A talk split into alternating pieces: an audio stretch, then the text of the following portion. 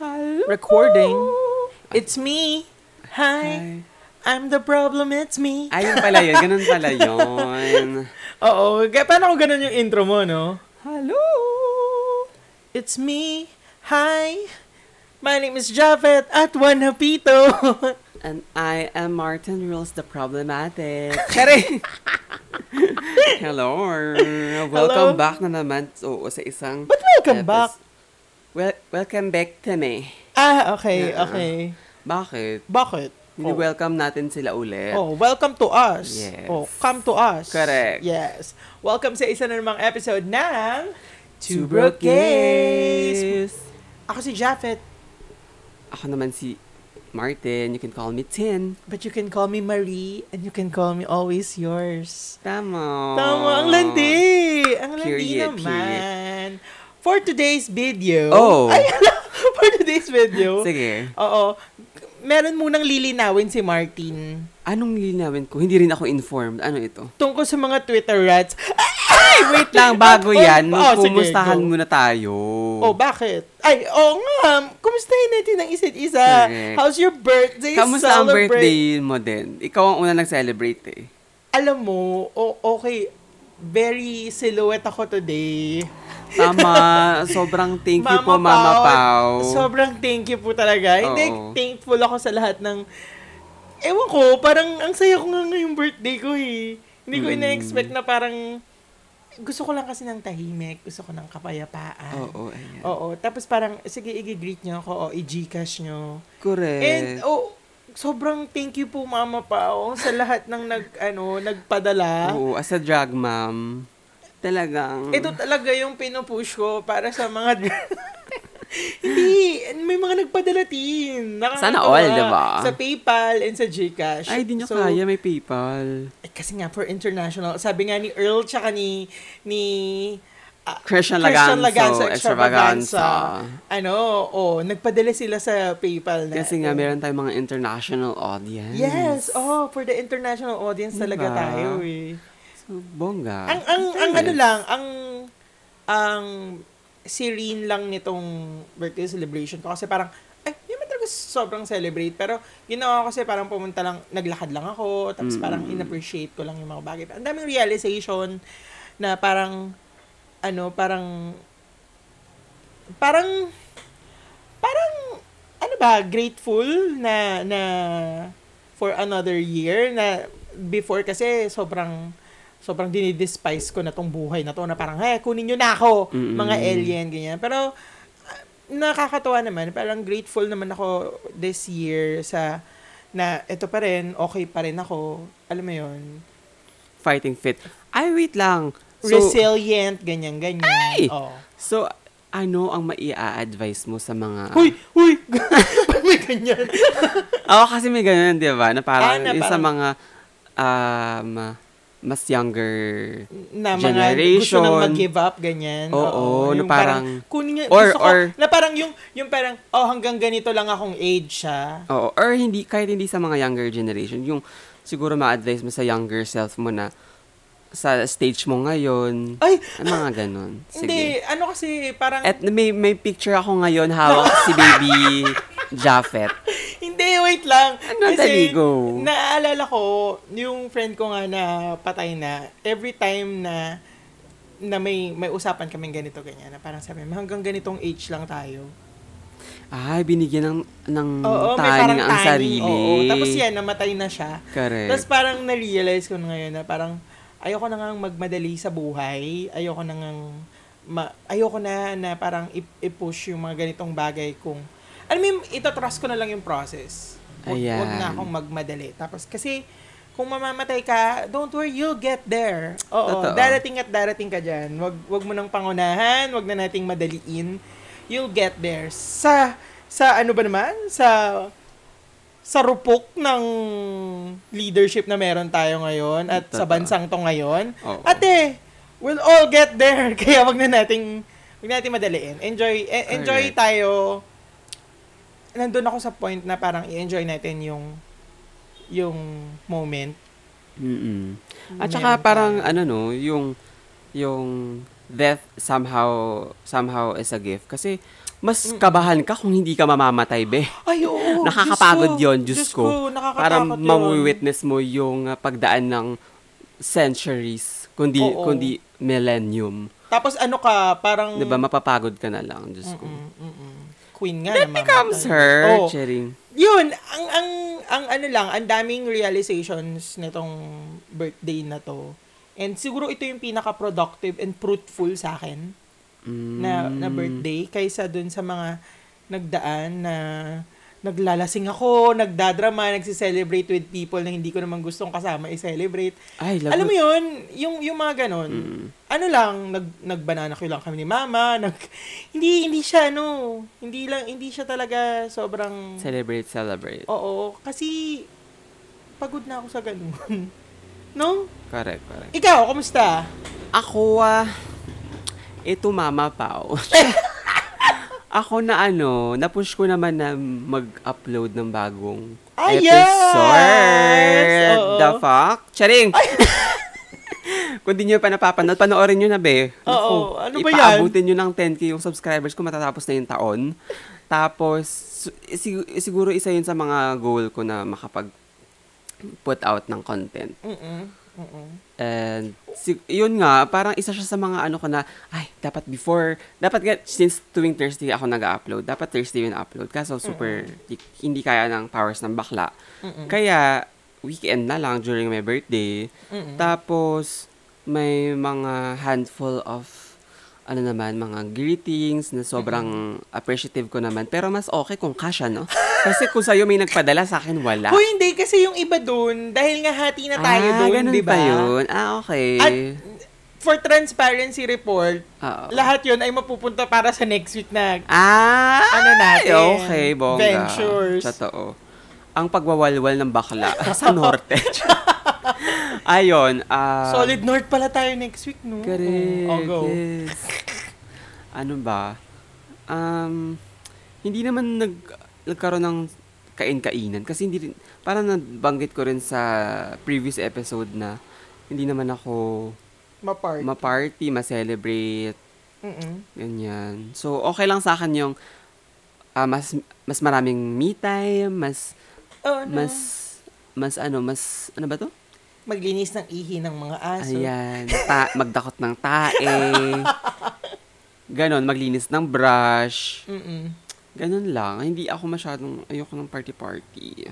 Mm-mm. Kung magpa-party-party, ay dapat may ibang gagastos, hindi ako. A- ako din, parang kung Surprise, magpa- yung mag-act surprise ako na, oh my God!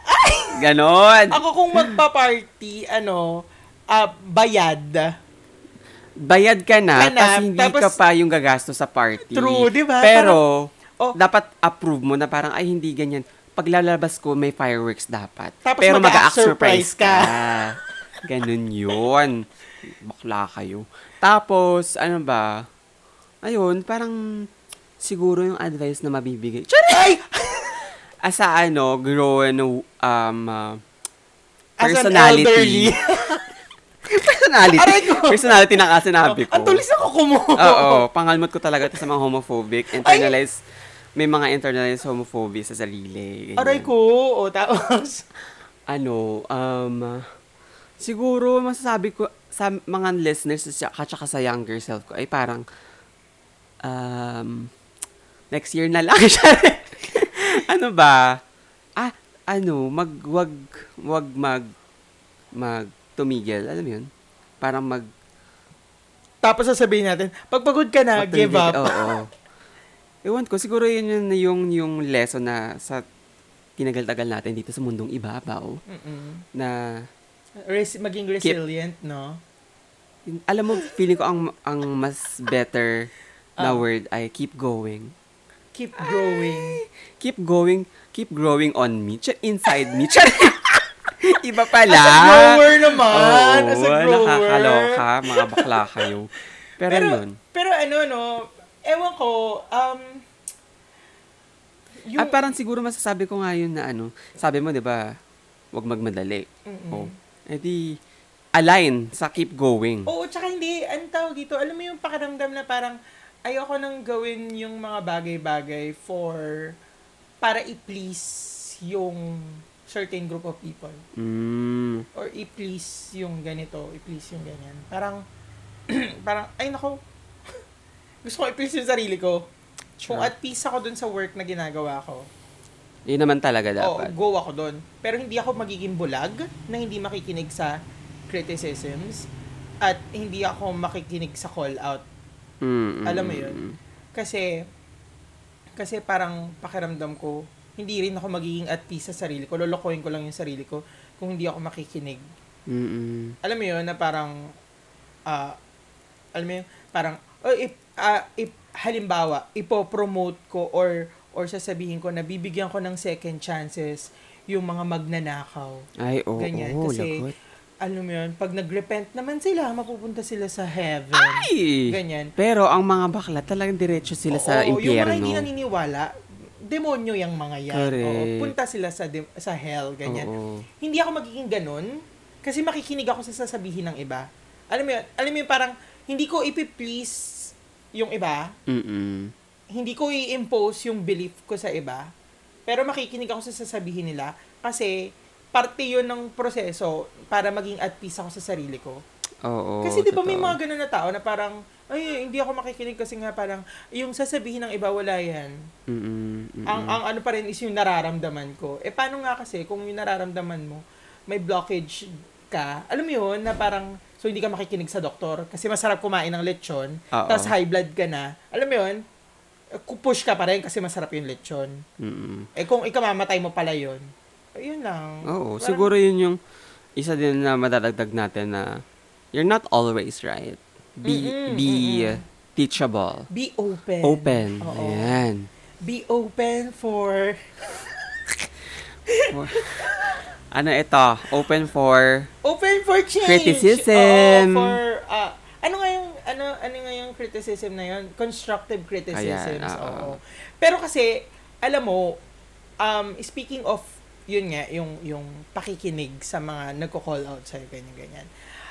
Parang last episode, Meron ba? Oo, minention natin last episode na, na parang, ah, we would like to know kung sino ba tong mga Twitter rats, ay ganyan-ganyan. ayan. And and ano, para baka kasi mag ma, makuha. Alam mo parang and also yung sa episode ni nakasama natin ni si Me- Miss Me- Mela. O si Miss Mela na parang sinabi natin hindi ba yung mga Twitter rats na na napupush nila yung ano natin. Mm. Pero tayo rin sa sarili natin, hindi natin kilala kung sino tong mga Twitter Correct, rats correct. na to. And most recently nga, may nag may may mga Twitter rats na nabunot. Yung Mm. mga mahilig na bunot. Yung mahilit, Nabunot. yung mahilit mang bunot. Sila ang sila nabunot. Oo, oo, oo. Di Parang the hunters become the, The hunted. hunted. Oo. Oo. Tapos, ni-reveal yung identity ng mga Twitter rats. Correct. Ganyan, ganyan. And may mga nag, naglabasan na parang statement from the victims of how itong ang pag, the way nila, nitong mga rats na to i-call out yung mga tao causes anxiety, um, demotivation, grief, ganyan-ganyan. Correct. Tapos alam mo yun, to a po- certain yung point na, oo, nila. na parang, parang, hindi, ayaw nila mag-continue sa ginagawa nila. Mm, kasi nga, mm. Kasi nga, nabunot, nabunot sila, ganyan. Um, ang, ang sa akin lang, kasi para ba, baka mag, ma, ma-misquote tayo and sabihin na tinotolerate natin yung behavior ng mga Ah, rats, oo. which is, tayo naman, tama. Joke lang. alam mo, Hindi. alam mo hindi kasi I'm referring dun sa mga ah, mga Twitter rats hindi na nga kasi natin kilala ayun nga hindi natin oo. kilala. eh. Pero I'm referring dun sa mga Twitter rats quote unquote na um what you call this katulad ni Punong Babaylan na very politically correct wherein kino-call out niya yung mga personalities ng mga politician Mm-mm. sa mga kagaguhan nila.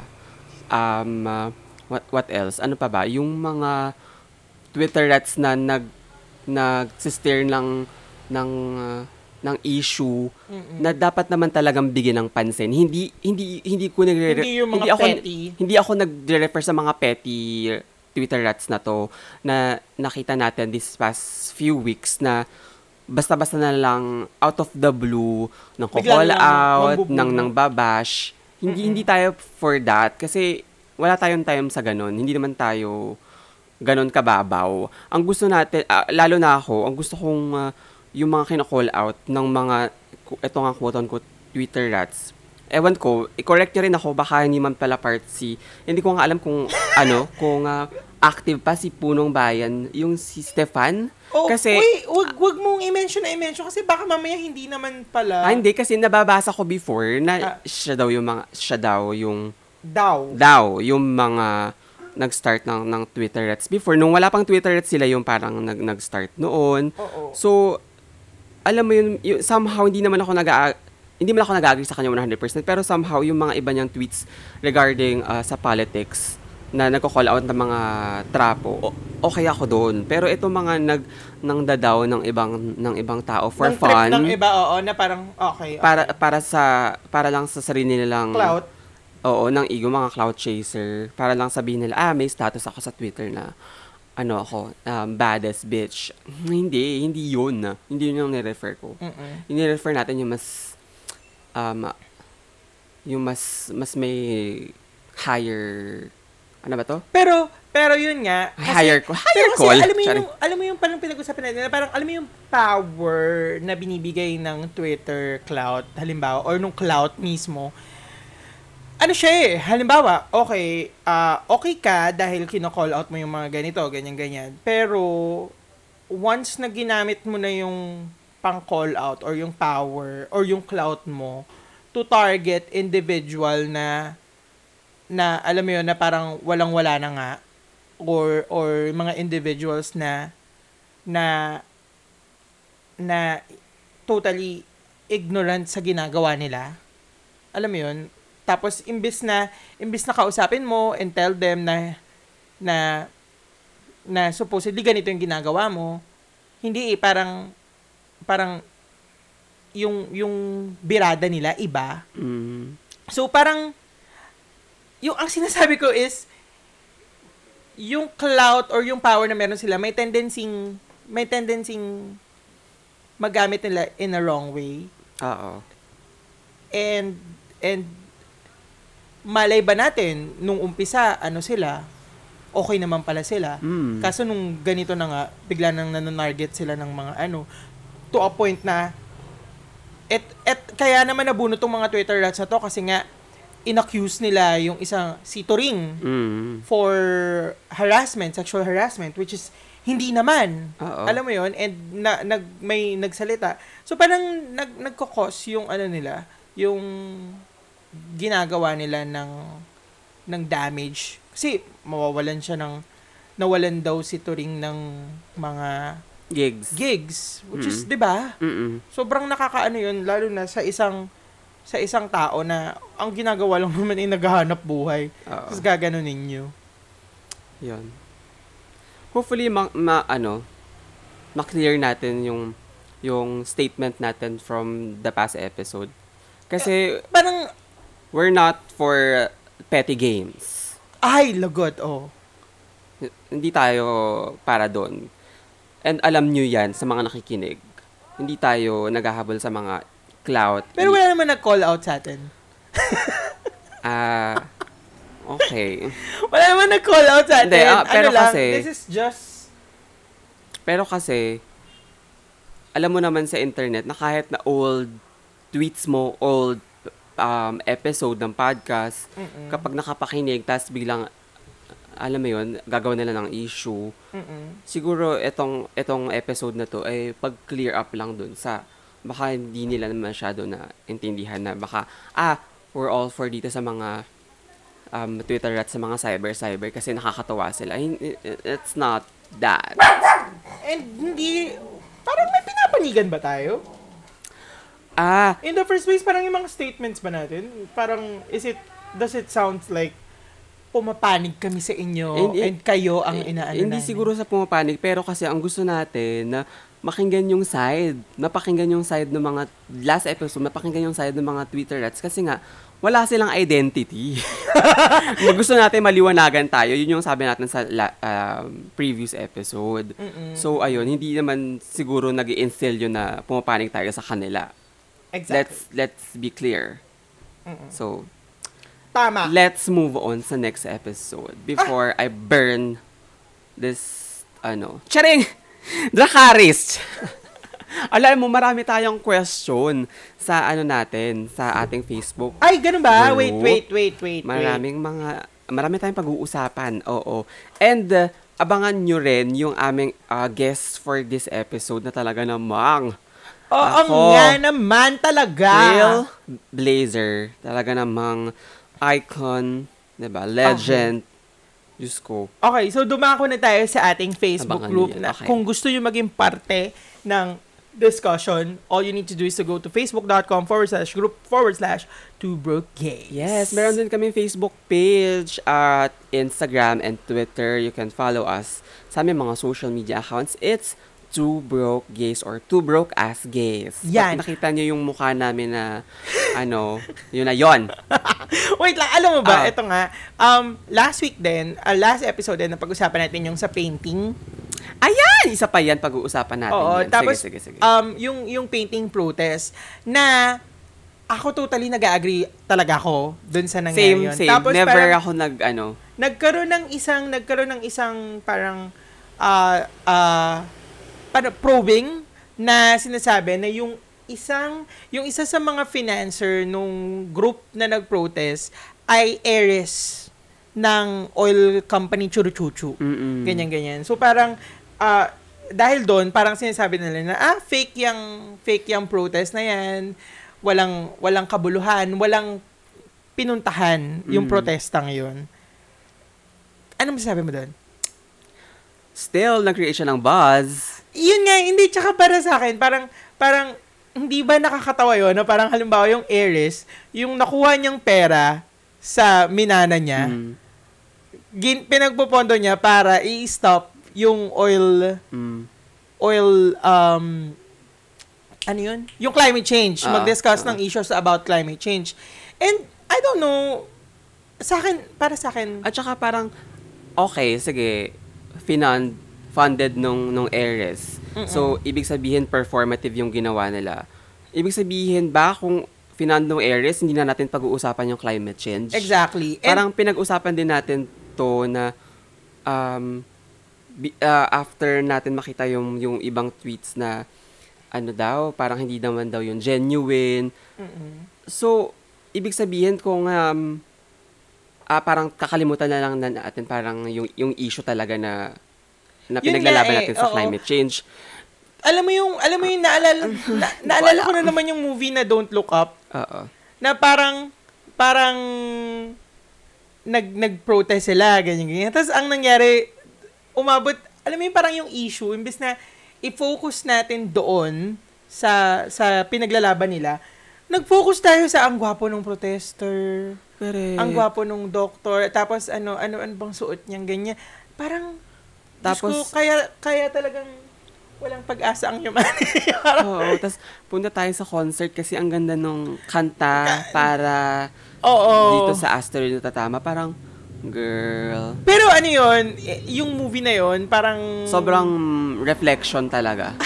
kahit, kahit sobrang baba ng review niya, ewan ko, it, it really shows kung... kung How stupid people are. Yeah. Yun talaga. Ah, yun nga, napag-usapan nga natin na nag- nag-create siya ng buzz Mm-mm. na wake-up call na we're still fighting. Meron tayong bigger, bigger, Fight. Bigger than the Van Gogh's oo, painting. bigger enemy, which is us, na nag-create nitong, Speaking of... Oh, sige, go. ah, sige, na nag-create nitong malaking um, ah, environmental change, um, Mm-mm. ah, ah, pollution sa sa tinitira nating mundo. Mm-mm.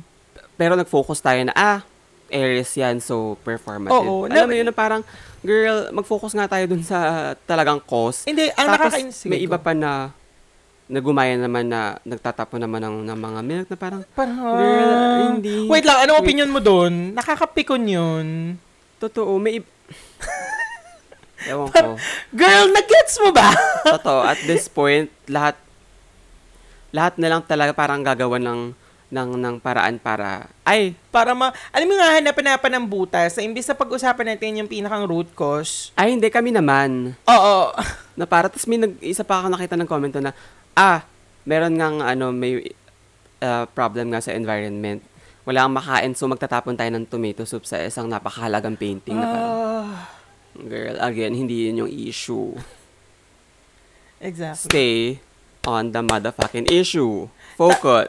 Tapos ito pa, um, na, na, na, ano ko na naman yung, naalala ko yung, um, naalala ko kasi yung, yung nagtatapon ng milk, Mm. na parang, gets ba nila na kapag pinush natin ang, ang pure, yung, yung walang meat, hindi, nothing against vegan or Mga nothing against vegetarian. vegetarians, magkaiba pala yung vegan tsaka Ah, vegetarian. magkaiba, Oo. magkaiba. Ngayon, nalaman ko lang kasi may, may nakausap akong vegan.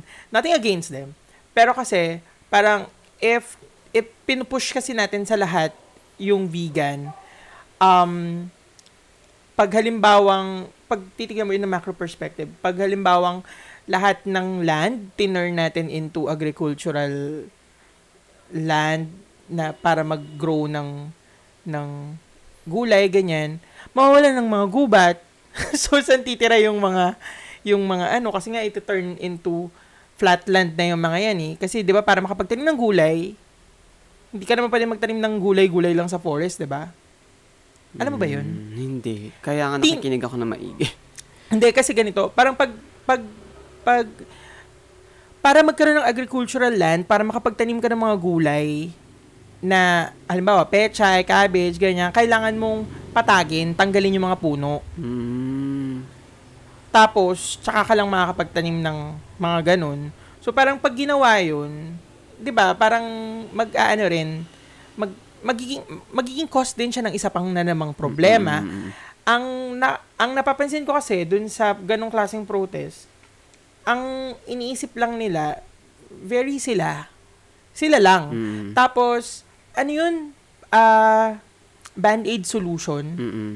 Yung mga ibinibigay Oo. nung mga ganong imbis na malaki na parang i-call out natin i-call out natin yung or or patigilin natin yung mga korporasyon sa pagkuha ng sobrang langis alam mo yun or Mm-mm. patigilin natin yung mga korporasyon. Kasi hindi ang ginagawa ng capitalism sasabihin sa atin na oy wag na kayong gumamit ng straw. Mag-turn into vegetarian na lang kayo. Wag na kayong kumain ng ganito. Para save the turtles kahit na yung yung issue ay yung pag hindi mo paggamit ng plastic straw ay hindi naman talaga para sa mga turtles itself. yun, yun nga, yun nga eh. So parang, so parang ano, parang bibigyan nila, bibigyan ng mga ta, bibigyan tayo ng sobrang solution na band-aid lang, imbes na sabihin na yung isang malaking-malaking corporation na tumigil kayo kasi kayo yung nag-create ng ganito, kayo yung sobrang nag-harvest ng maraming isda sa dagat, kayo yung sobrang nagaganito ng ng nagpuputol ng mga puno para sa subdivision nyo or para sa agricultural land nyo. Imbis na yun yung doon tayo mag-focus, hindi i- Mm. Binibigyan tayo ng binibigyan tayo ng solution na kagaya ng maging ganito lang ganito lang ang kainin natin. Mag-turn tayo into ganito. Oo. May nak- may nabasa nga ako eh na parang yung um, uh, veganism or uh, Wait lang, sorry, kalat-kalat yung thoughts ko ah, Ah. yung yung words ko. Pero I I know nagigets ko ng mga Oo. listeners. yun yung yung pagiging vegetarian, pagiging vegan eh western ideology siya na hindi mag apply sa ibang lugar kasi for example yung yung certain place ay hindi makapag-grow ng ganitong Mm-mm, klaseng mm-mm. vegetables kasi nga Mm-mm. kung, hin- kung hindi dry super cold naman Mm-mm. at eto lang yung mga plants, mga trees na tumutubo doon or Mm-mm. mga hala or puno na inaalagaan kasi endemic na sila sa lugar. So, yung um, maganda yung yung yung gusto nilang i-ano pero hindi natin mapiplease yung lahat na mag-turn into uh, vegetarian or vegan para ma-save yung yung cause na gusto nila which is hindi pagpatay ng animals. Yun nga, sabi ko nga, I, I've nothing against vegan or vegetarian people. Ang sa akin lang, wag nilang i-impose kagaya nung ginagawa ng protesters na nagtatapon ng milk. Alam mo yun? Kasi Yeah. hindi yun yung solution. Hindi, yung problemang yun, hindi kasing laki nung ginawa ng mga protesters na nag-spill ng tomato soup sa Van Gogh painting para pag-usapan yung issue ng climate change and yung issue kung paano yung certain korporasyon eh kumukuha ng sobrang langis. Hindi siya ganon. So parang Yeah. pag, sina- pag kinumpare nila, no, it's incomparable. Mm-mm. Kasi hindi dapat kinukumpara yung yung magkaibang protestang yon. Yung Mm. isa self-serving, yung isa it's big. Agree, agree. Um, ah, isa pa, siguro, imbes na itapon nila yung mga milk, sana dinanit na lang nila sa mga marami nagugutom kung, alam mo yon super sayang eh. Parang parang so sana kung kung talagang na nagaano sila sa climate change, sana yung tomato soup dinonate na lang nila sa. Oo. Pero again, iba nga, iba 'yon, magkaiba. oh, malay nyo naman, expired na yung tomato soup. Hindi hindi, hindi rin. And and al- pero kasi, yun nga. alam nung mga protesters na nagtapon ng tomato soup sa painting na walang hindi magkakos ng damage yung ginawa nila. Alam nila, alam nila may, na may glass. Alam nila na may glass. So, uh, Well, kahit sinong bumisita sa museum ni Van Gogh, alam na yung mga paintings niya ay nasa glass. true, true. So, ayun. Siguro, sayang nga yung mga milk kung, sayang yung mga milk. Pero yun, sana wag na tayong ano, sana sana maging critical na tayo sa pag sa pagtingin dito sa mga ganitong bagay. Mm-mm. Kasi nga ano eh ang daming ino-offer na band-aid solutions ng capitalism sa atin. And tayo kagat lang tayo ng kagat. Na, uy, ganito na lang yung kunin nating ano, kasi ganyan. Alam mo yun, kasi going green na tayo, ganyan, Oo, ganyan. makakapag ano tayo, less carbon footprint. Pero, yung mga binibilhan natin ng pang vegan or vegetarian na ito, again, hindi naman namin Hindi. pinupush O, yung, sige, wag- yung, yung lifestyle nyo. Pero kasi, Mm-mm. Wag, wag, may iba kasi na sa Alis- indirect tayo sa sa ah, farmers pero kasi yung iba na sa mall bumibili nagko-cause sila ng malaking fuel eh fossil fuel ah, carbon footprint sige, alis tayo sa vegan para lang matanggal yung matanggal yung notion na yun. Halimbawa ah, na oo, lang. baka may mga ma-hurt Oo, na halimbawa na lang, bibili tayo ng ano, bibili tayo ng ng ah ang tawag dito? Bibili tayo ng chocolate. Ay, chocolate. mm. Chocolate, chocolate. Yung- chocolate Chocolate, yung yung may, Ah. nasa box, Ah. nasa carton. Na isang example ah, na, o sige, let's go green, ganyan, ganyan. Yung straw, carton. Pero yung pinaglalagyan ng straw, plastic. mm, Gets mo? na gets, parang, gets, gets, gets. so, uh, uh, parang, ganun pa rin. Ewan ko ha, ka- kasi ako, yung, yung sa akin, yung parang small practice ko na nil, nililes, sobrang naka-separate dito sa bahay, nag-segregate tayo ng basura. Alam mo yan, Martin, na nagagalit ako sa'yo pag pinagsasama yung nabubulok. alam mo super useless lang din na nagsasegregate kasi pinagsasama-sama lang din siya ng mga Martin, cash hindi mo collector. nagigets yung ginagawa ko na parang yung nabubulok, imbes na Gets, isama natin sa gets ko basura. siya, gets ko siya, gets ko siya. Pero hindi so, hindi siya hindi siya super walang kwenta kasi nga pag nag-segregate ka ng basura, yung nabubu- ako kasi yung nabubulok, may post bin, may bin ako sa likod na parang pinabubulok ko Hindi, doon. ang sinasabi ko, hindi, ano to, parang in general, kasi, Mm. kasi ka- kahit sa office, may biodegradable, non-biodegradable, mga nabubulok na ano. Pero once na kinuha na siya, sama-sama pa rin siya na ipupunta sa truck. pero pag Hindi di na, siya pero pinagsasahiwa-hiwalay. actually pinaghihiwa-hiwalay nila. Ang problem lang kasi yung mga basurero, napapansin nila na konti lang yung nagsisegregate. So sila rin ganun na. Pero pag dinala yun, nakapunta ka na ba sa, sa naki, alam mo ba kung saan napupunta or anong ginagawa ng mga tao once na dinala na nila yan sa imbakan? May nagsisegregate doon. Eh, alam mo yung mga nagsisegregate? Yung mga nagbebenta.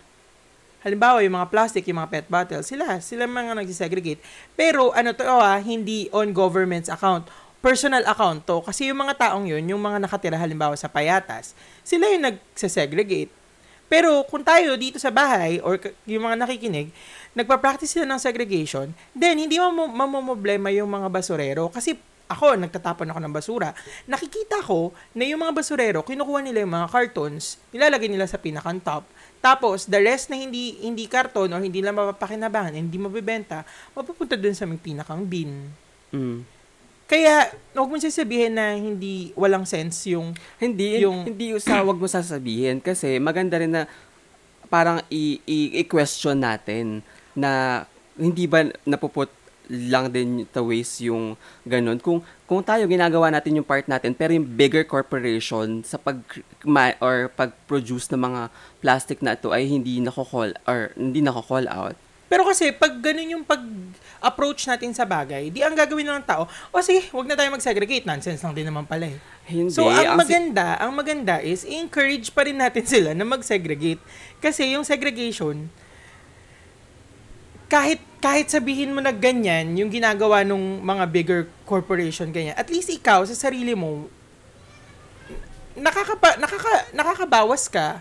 Kasi halimbawa, ako, yung mga nabubulok, tinatapon ko sa likod, or, or pinapabulok ko para maging fertilizers ko.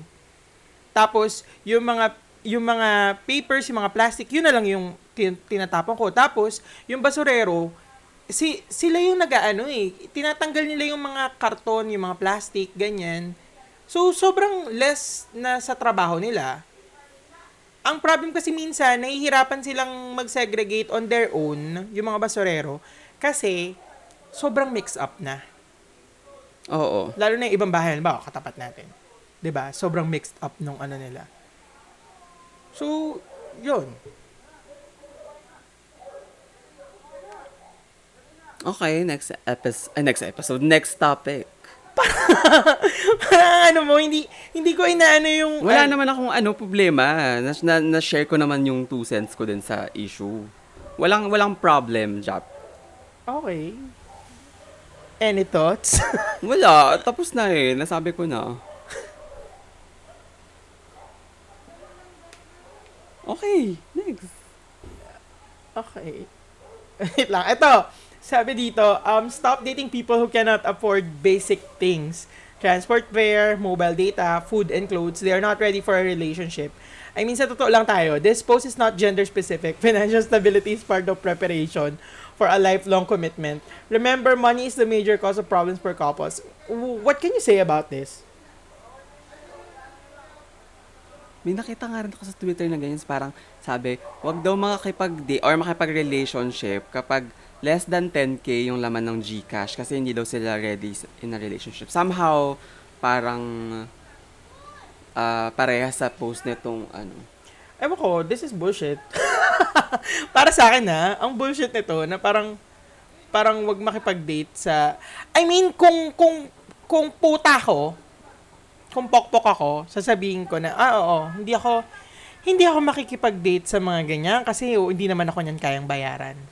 Or hindi na ako maliligtas yan sa kahirapan. Oo, which is Kung kung din di, a- as, as dinedirect, two broke gays. kung dinedirect nitong post nag-post na to sa atin, ay mag-a-agree tayo. Oo, ay kung puta naman pala to si kung sino man yung nag-post niyan, oh, edi maiintindihan namin kung ano yan. Pero Mag-a-agree tayo kasi materialistic tayo. Pero again, hindi to mag-a-apply sa lahat ng tao. Oo, ang ang hindi, tsaka parang 'di ba, ang bullshit lang kasi ha- ano bang hinahanap sa pag-ibig? I mean, eto ha, ah, tanggalin natin yung pagiging broke natin and pagiging ano natin, uh, pokpok. Um, focus tayo let's say sa pag-ibig, sa pagmamahalan. Hmm. Parang ikaw ba pag naghahanap ka ba ng taong mamahalin mo, doon ka ba titingin sa Siyempre, financial agad, diba? capabilities niya? That, hindi agad eh, di ba? Minsan sa sarap. Hindi, joke. Ang sarap, Diyos ko. Sarap ng Pinoy pala. Di ba? Oo. Hindi kasi, minsan kasi, ano eh, dun sa mararamdaman mo after yung Totoo. mag... Besides, hindi naman tayo after yung... Kung, kung kah- naghahanap ka ng lifelong partner, Oh, Na kung ma- tatanggalin natin yung ano. oo, ay, hindi ka naman after dun sa material things. Ma- Mm-mm. Kasi hindi ka naman material girl. Tsari! Pero ayun, um, feeling ko, kasi itong mga nag-post na to ng ganun, naka-experience sila na sila yung sila yung Nagbabayad sa nagbabayad na lahat. sa lahat.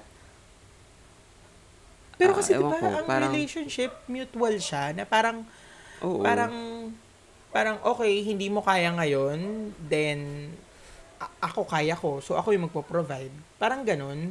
o parang saluhan. Oo, saluhan. Hindi siya, hindi siya something na parang, hindi siya, ang relationship hindi siya something na parang, yung isa lang yung nagbibigay, Mm. tas ikaw, receive ka lang ng receive. Hindi siya ganun eh. Parang in return, kailangan may may ibinibigay ka rin.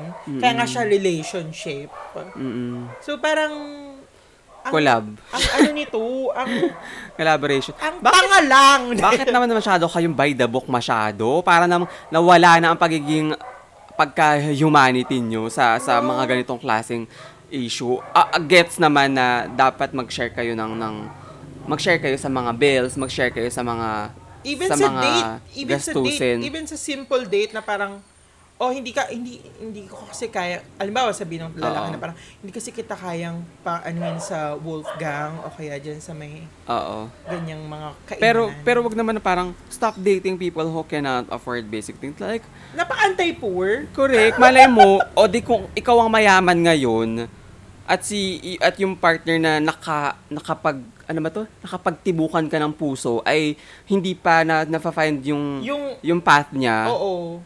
Ay be, edi tulungan mo at if ever na, natulungan mo siya at na-find niya yung path niya at nakapagpo-provide na din, good for you dahil you did that. 'Di ba? 'Di ba? Na parang Ewan ko, bakit nagiging ganito na tayo mga Pilipino? Bakit tayo umaabot sa ganito?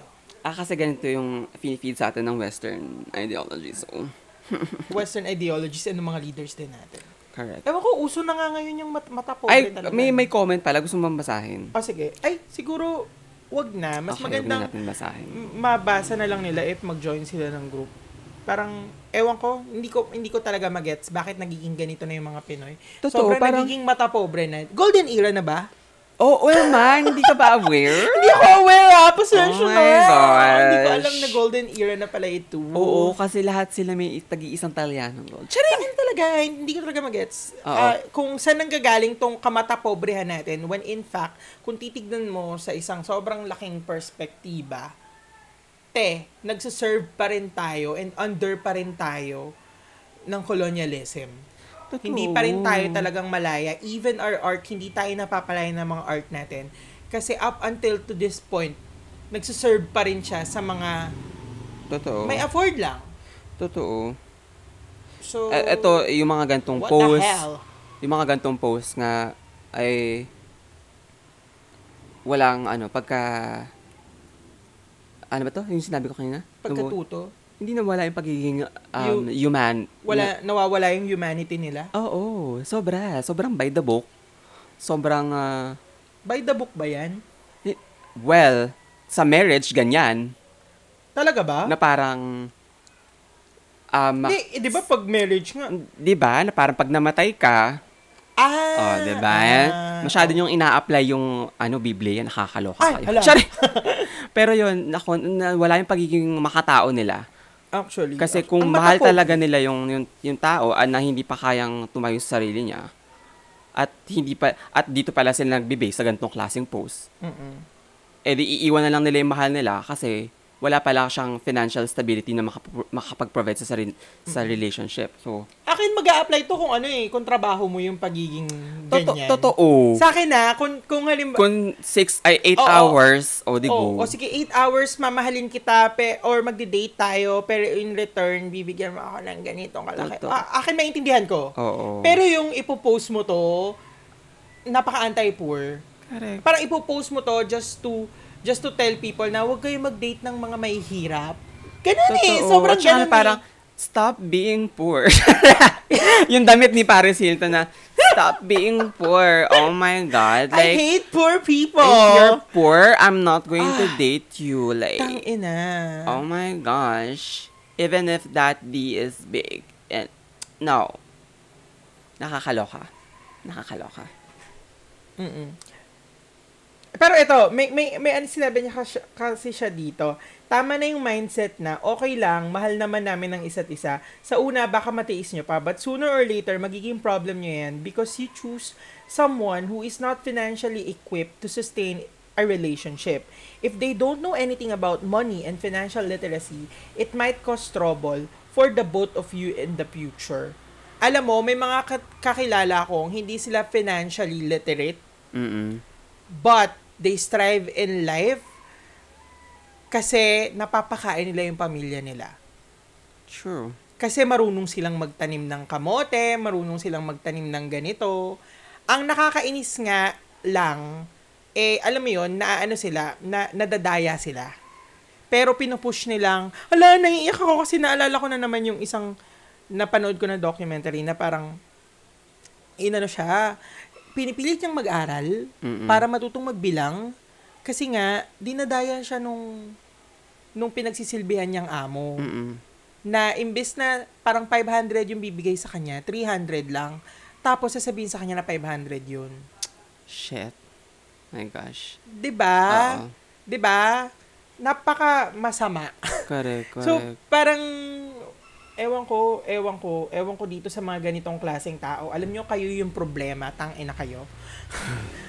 At saka, ba, hindi nababase kung ready yung isang tao sa relationship sa laman ng wallet or bulsa niya. Oo, actually. So, mic drop, bitch. ay, hala, nag-mic drop. Diba? Pak. Kasi kung etong mga tao na to, feeling ko na kasi may issues sila di- before nga. Yun, dun, dun, dun ko na pick up eh. Oo, na, sasabihin nila na mahirap kami dati, nagpursigi kami, ganyan, at ganyan. saka pa na parang, um, ah, sa mga dates ako lagi. Mm-mm. Well, choice mo yun na, na, sa na, pinaka-date mo.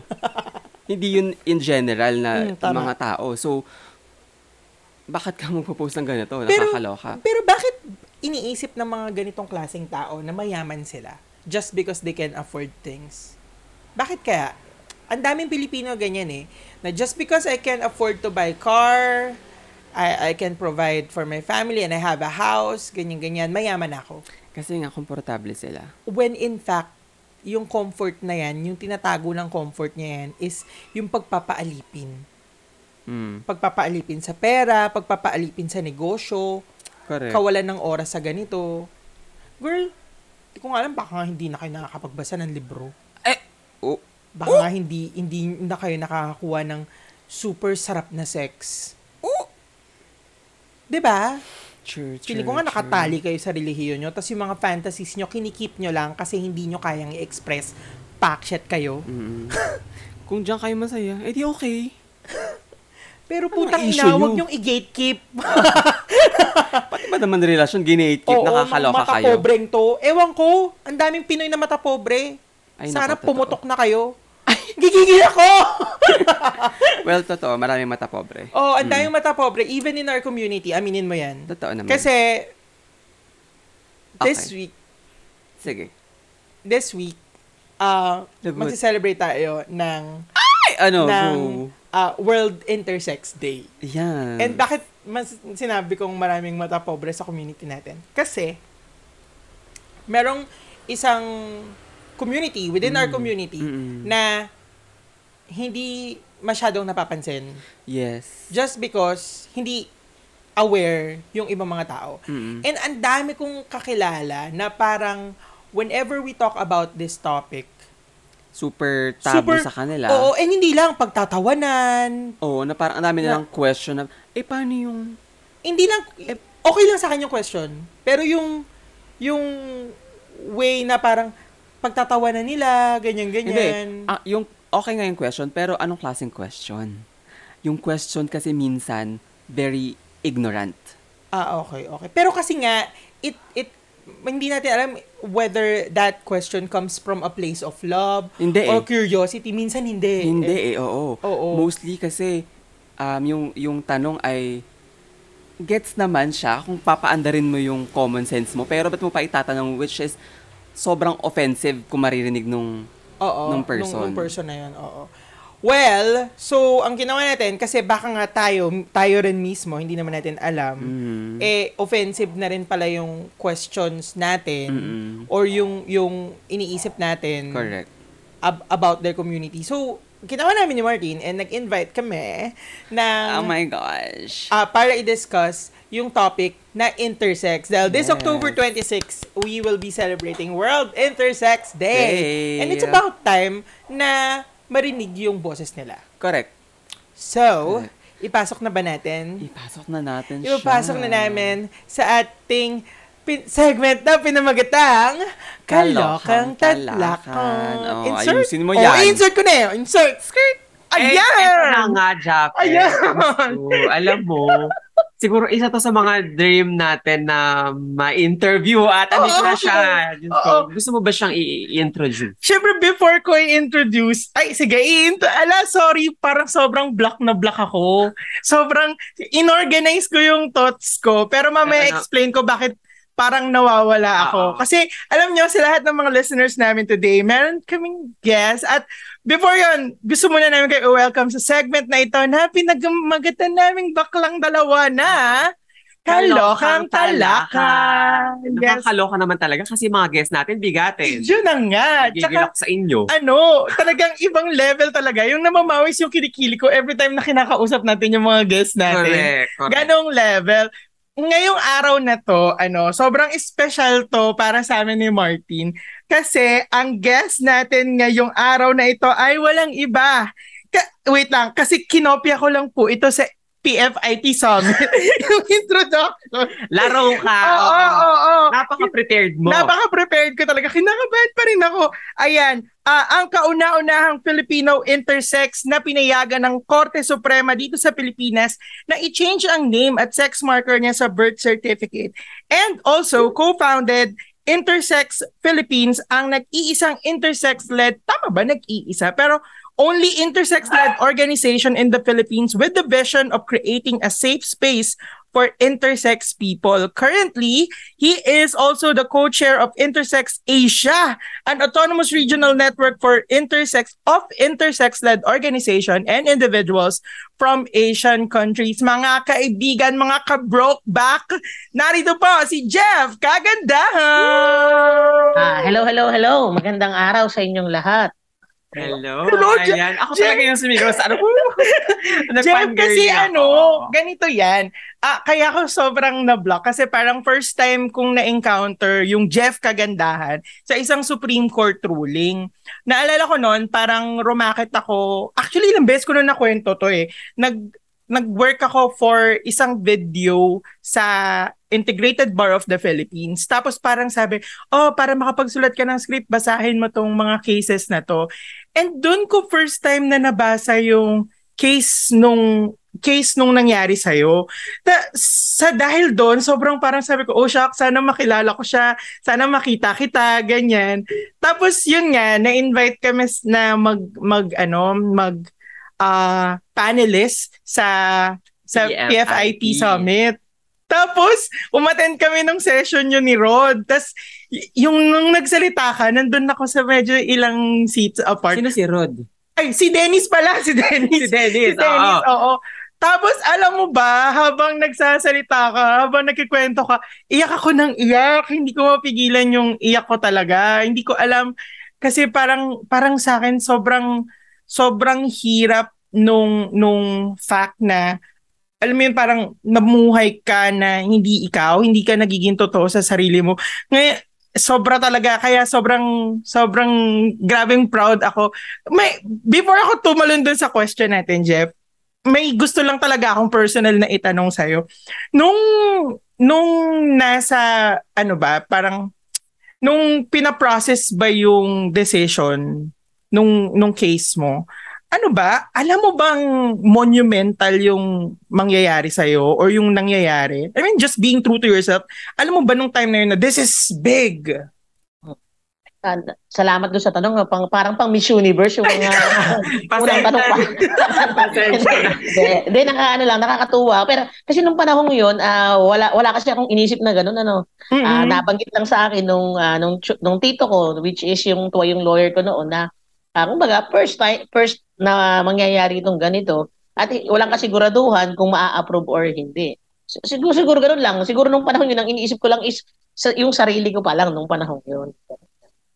Ayan! Oo. Bro, Siguro para medyo may, back, may background yung ibang nating taga-pakinig, Mm-mm. pwede siguro na mag, magkaroon siguro ng konting kwento kung paano, Mm. kung baga saan ako nagsimula, kung, ah, di ba, medyo yung life story, kung may oras tayo. Ay, ayan! Oo naman Ay, po, alam sige. mo, lahat ng oras ibibigay namin Of sa'yo! course. Okay. Okay.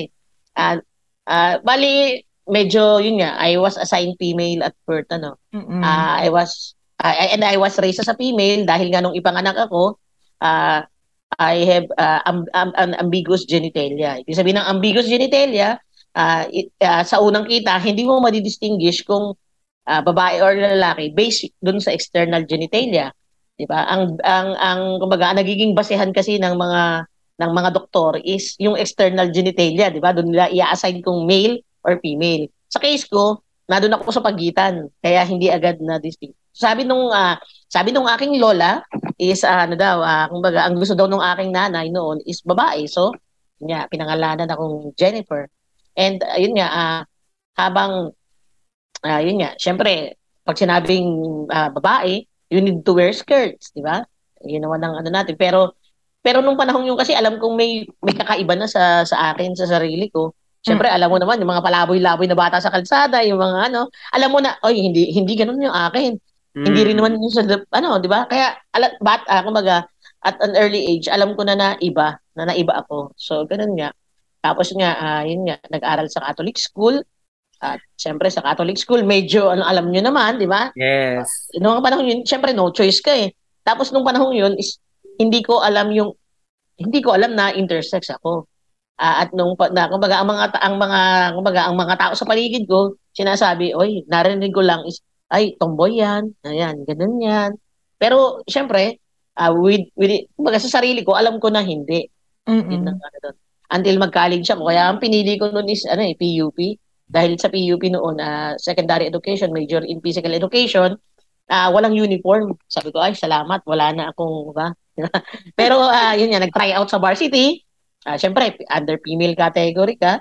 Ah, yun, yun ang medyo, dun yung medyo, ano, di ba? Dahil kagandahan pa yung apelyido ko, dun nadagdagan yung medyo yung bully, di ba? Mm. Siyempre, hahanapin ng tao eh, sino ba yung kagandahan? At pagdating ng college, kinikwento ko nga lagi, ah, ewan ko kung ganito pa rin yung setup ngayon, natatawagin ng prop yung class card, diba, tatawagin yung pangalan, o, Jennifer kagandahan. Pagtayo ko, syempre, lalo nung first year person, siya ba talaga yun? Tatanungin dun sa mga, oh, eh, wala namang nakakakilala sa akin nung kahit mga kaklase ko, bago lang, di ba? So, ayun, ayun. Hanggang every sem, yun ang kina, every sem, medyo pagdating ng ganon, kinakabahan ako, eh, na naman, magpapakaito na naman yan, papakilala na naman ako. Pero kumbaga, mas, naging madali na dahil, ah, ah, kumbaga, marami na akong kaibigan, yung mga kalase ko, pag tinanong ng prof, ah, siya ba talaga yun? Opo, siya po yun. Diba? Yung paggamit ng restroom, di ba? Lagi ako nasisigawan, oy, doon ka sa kabila, ang ang restroom ng lalaki doon sa kabila. Lagi ganun. Kaya minsan, ang kumbaga, mahirap dahil yun nga. Pero pasalamat ako doon sa mga naging kaibigan ko dahil na babae, syempre. Na ako sa restroom ng babae, nakabantay sila doon sa may pintuan. Kasi, oh, sisi, okay, sisilip muna sila kung may tao. O pag wala, saka ako papasok. Pero, kumbaga, nung panahon yun, talagang wala akong pinagsasabihan. Ang alam lang nila, oo yun, lesbian lang, ganun. Ah, tapos yun nga, isa sa pinakamahirap na pangyayari na naganap sa akin is yung mag-undergo ng swimming class. Six, six months, di ba? Which is prerequisite sa kailangan. Diyos ko, kung, kung ano yung hirap magpalda, yun yung hirap lalo mag-swimsuit, di ba? Na nalibot ko yung SM Santa Mesa at SM Mega Mall sa maghahanap ng swimsuit na medyo, diba, eh, kapag tinignan mo ako ngayon, ito yun eh, na medyo, syempre mahaba lang, naka-ponytail, pero itong ito yun eh. Kaya mahirap. Naghanap ako nung may foam, tapos medyo parang pa-skirt. Yan. Mm-mm. Six months yun. Ang nagpahirap pa doon is pagkatapos ng swim class, yun nga, kailangan mag, mag-shower, di ba? O, eh di syempre, kasama mo mga babae na naman sa shower. It's nung panahon talagang yun, is naka, ang, ang, ang ano eh, talagang ang, ang, ang hirap sa pakiramdam kasi hindi, hindi lang ako makakakita ng, di ba, sa shower room na sabay-sabay naliligo na hindi iba talagang todo. Wala talaga, walang kahit yung sa float, di ba? Mm. Tapos, sasabihin, Jen, Jen kasi ang palayo, Jen, ganyan. Pakisabo naman yung likod ko. Diyos ko po, kung panahon yun lang talaga is pwede, pwede ako yung parang pagong na magtago sa shell. Na kung ginawa ko na kasi ang hirap. Pero subukan lang nila ngayon. Yan. Eh sabi ko nga sa mga kaibigan ko, sige, ngayon, ngayon, nyo- ngayon nyo ako subukan.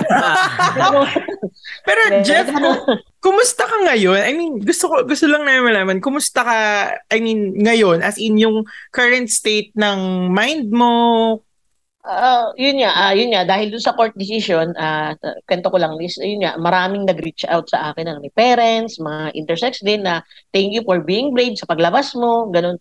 Kasi nung panahon yun, wala naman kasi talaga akong planong lumabas. Kaya lang Oo. hindi ko nagustuhan yung headlines sa national television. Mm. Babaeng dalawa ang ari, Mm-mm. kinatigan ng Suporte Suprema, parang ganun. Mm-mm. Sabi ko, ah yun kasi yung isa sa misconception na pag sinabing intersex, laging ang alam nila dalawang pa- fully functional Oo. sex organ which is Mm-mm. not true. Sabi ko, kung hindi ako lalabas ngayon, sinong gagawa nito para sa akin at sa mga katulad ko? 'Di ba? Paano yung mga bata, yung mga baby na hindi makapagsalita? 'Di ba? Paano yun? Kaya yung mga doon, sabi ko, ay total, ay viral na ako. Kumbaga, ginawa akong opportunity yun para ma, kumbaga maipahayag yung tama, mabigyan sila ng tamang information. Kaya lang nga, ah, ang media kasi, ta- kaya talagang never ako nagpa-interview sa Mhm. national, ah, sa, sa, sa media natin. Kasi iba, kaysa magbigay sila ng mas, kumbaga, mas tamang informasyon, Mm-mm. gusto nila lang ipakita or sabihin yung gusto lang nila. Mm-mm. Diba? Ay, kaya medyo nadala ako doon. Tapos yun nga, yun, dahil sa maraming, yun nga, maraming ah, lumapit, ganyan-ganyan. Sabi ko, oy, pwede pala ito, gagawin ko yung, kasi nung mga panahong kabataan ko, umiiyak-iyak sa gabi, Lord. Sa dami-dami ba naman ng tao sa mundo, ba't ako pa? Mm-mm. Kasi, ang akalam ko, mag-isa lang ako. Wala naman akong kilalang katulad din, di ba?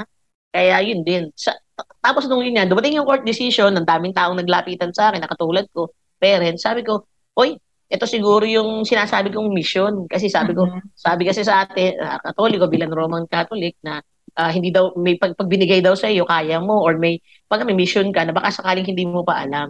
At nung, nung panahon yun, para may think, eto siguro. Eto siguro yung mission na ibinigay sa akin ni God na yun nga, tumulong din, magbigay din ng, uh, kumbaga, ng tulong sa mga katulad ko din. Kaya Mm-mm. doon nagsimula sa as informal, kumbaga, support group, di ba? Eh, panay advice lang na hindi ka nag-iisa. Kasi pag, pag, pag ang hirap ng pakiramdam nung mag-isa ka eh. Nung wala ka mapagsabihan ng kahit ano. Tama. Na minsan yung kahit yung family mo, na hindi mo kayang sabihin kasi nga itinatago nila. Which is yun yung nangyari sa akin. Ni hindi na pag-usapan sa family namin kung ano yung kalagayan ko. So ang hirap. Sa, kaya kung mag-isip ka, may mali ba sa akin kaya hindi pinag-uusapan? Di ba? Mm-mm. Parang ganon. So yun yung sinigurado ko na kailangan i-priority ko na ma, kumbaga, masu, mabigyan ng suporta Siyempre, yung ma, ma, kumbaga, mental health nung bawat Mm-mm. ng mga intersex na mga kakilala ko. Doon nagsimula yung Intersex Philippines. Actually, Kaya ano yun? ngayon, yun, bilang nga, ngayon nga, yan, ako na si Kuya Jeff ng organization namin. Yay. Actually, ano yan eh, um, every time na parang may mga ah, hetero or, or, or heterosexual people na nakikilala ko, lagi nila tinatanong sa akin kung ano yung intersex. Oo, actually, wala Oo, silang parang- idea tungkol Oo, doon. kung, kung, kung parang, para sa, ano ba yan? Alam mo Oh, yun? an- ano Parang, yun? Oo. Pero, Jeff, para sa iyo, um, ah gano'n ka-common, lalo na sa atin dito sa Pilipinas, yung intersex? Yeah, ako, sa, sa to lang kasi wala tayong data, pero according Oo. sa expert natin is 1.7% ng population, ng, ng general population, yung pinanganak na may intersex trait. Ah, Mm-mm. yun nga, nung, nung gumagawa nga ako ng slide, ah, dapat sa presentation, kung sa buong mundo, pagkasama-samahin lahat ng may intersex trait, kumbaga kasama ang, kumbaga, at gagawa ng isang country, o Mm-mm. intersex country na tinatawag, pang ah, top 10 sa most populous country. Ibig sabihin, ganun siya kadami. Pero bakit tatanungin, bakit, bakit parang rare? Bakit, bakit wala, ba't kakaunti yung lumalabas? Mm-mm. Diba? Kasi dun sa discrimination siguro, takot takot na, ma, na ma-discriminate, ma-bully. Kaya, kaya, kaya mas gusto na lang nila na magtago na lang. Oo. Alam mo, Jeff, gusto lang namin sabihin dito sa podcast na um, sobrang thank you, sobrang salamat for paving the way dahil ang ang laki, sobrang sabi nga ni Japet kanina, sobrang momentous nung, nung, nung nangyari sa case mo and maraming kabataan or mga future generations na, na intersex ang sobrang may inspire sa story mo for taking a stand um, for, uh, for telling your story kahit na sobrang difficult at alam mo yon um, maapektuhan yung, yung personal life mo or private life mo um, sa, kasi sa parang- pag-expose nung, Oo, nung ganong side ng story mo. Parang So, ang hirap pag-usapan, no? Pag halimbawa, alam mo, tayo, tayo, nga, hirap na hirap tayo, ah, pag, before ha, before, before, parang hirap na hirap tayong pag-usapan yung private parts natin. Correct, correct. Parang, paano ba, paano ba yung mga intersex. Oo, totoo yan. So, yun. Um, Jeff, maraming maraming salamat. So, yung, yung next question namin is, um, what does it feel like growing up uh, na knowing na hindi ikaw yung taong iniisip ng mga taong ikaw? Yun. Na, yun ang medyo masalimuot, yung medyo mahirap sa lahat, ano. Mm. Na alam mong, alam mo na, ito niya, sinasabi nila, tinatawag na lesbian ka, ganun. Mm. Pero alam mo sa sarili mo na hindi. Na hindi mo naman kayang sabihin din sa kanila, di ba? Parang, parang ganun. Ganun yung ano na, na hindi mo pwedeng sabihin sa mga kaibigan mo, dun sa, sa pamilya mo, kung ano talaga yung tunay mong nararamdaman, di ba? Ah, sa kamag-anak. Wala talagang, talagang sarili mo lang talaga eh. Kaya nga yung mga panahong yun, is yun nga, yun nga yung sabi ko sa inyo katulad kanina na yung mga panahong yun, yung iyak-iyak ako tuwing gabi at sasabihin, Oo. Lord, sa dami-dami ba naman, ba't ako pa, di ba? Mm. Pero kumbaga, siyempre, yung medyo kabataan pa yan, until ma-realize mo na, ay, siguro inihahanda lang ako sa ibang, kumbaga, sa ibang direction. Mm-mm. Parang ganun. Kasi isa, kumbaga, positive person kasi ako, kaya, ah, until now, yun, malaki pa rin ang, pero talagang mahirap. Kaya napakahalaga ng suporta ng pamilya, ng Mm. kaibigan, ng support group, sa mga ganitong uh, pagkakataon.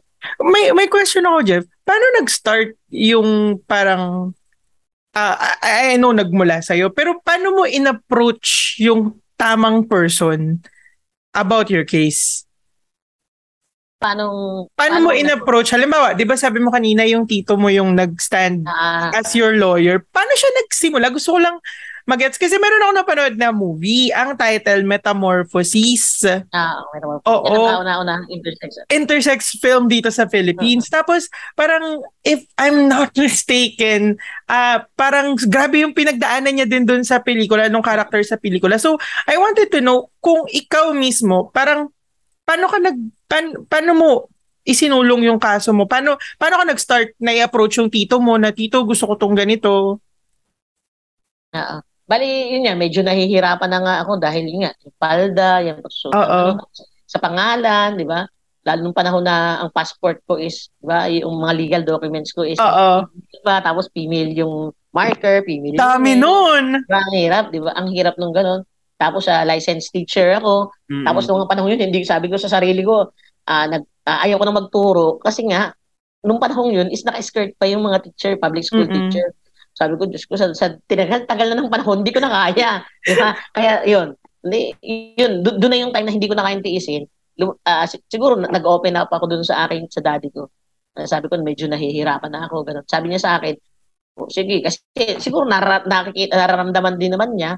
Sabi niya, sa mapagupit ka na. Tapos, hindi pa man kasi, ah, kumbaga, na, umaayos yung mark name at marker ko. Ah, ang, ang, ang, pa- ang tawag nila sa akin is Jep na. Jepoy na. Oo, ganun na. Pati yung mga kapatid ko. Siyempre noon, ate-ate, ganun. Kaya lang Mm. medyo nahihirapan sila. Siyempre, ang, ang tagal kang tinawag na ate, so biglang mag-a-adjust Oo. na. Biglang magiging... Kaya ang tawag lang nun sa akin is yung Jep. Jep. Jep. Jepoy. Hanggang ngayon, ganun na lang. Pero mas gusto ko naman yun kaysa ate, di ba? Oo, tama.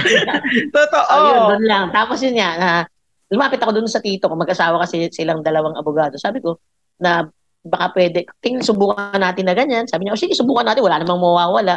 Then Mm-mm. yun nga, ah, dahil nagtrabaho, nagtrabaho din dati sila doon sa regional trial trial court na malapit dito, yun, ah, sinubukan nila. Yun nga, ah, siguro within one year, ano lang, more than one year, lumabas yung, ah, kaya lang ang hirap. Ang hirap kasi nga, ah, yung, yung judicial process kasi natin, kasama mo, kasama siyang, kumbaga, dinidinig siya kasama yung may mga kasong, ano, diba, pagnanakaw, yung rapist, tapos lahat sila nanonood habang, habang, di ba, habang ikaw eh, tapos ang mga tanong sa iyo, may medyo private, yung mga private parts, yung mga Oh ganyan. gosh. Buti na lang, yun nga, dahil tito ko yung ano, alam, nasabi na doon sa, sa, ano ba, ba, fiscal. Ah, kasi di ba, yun ang ano natin lagi eh.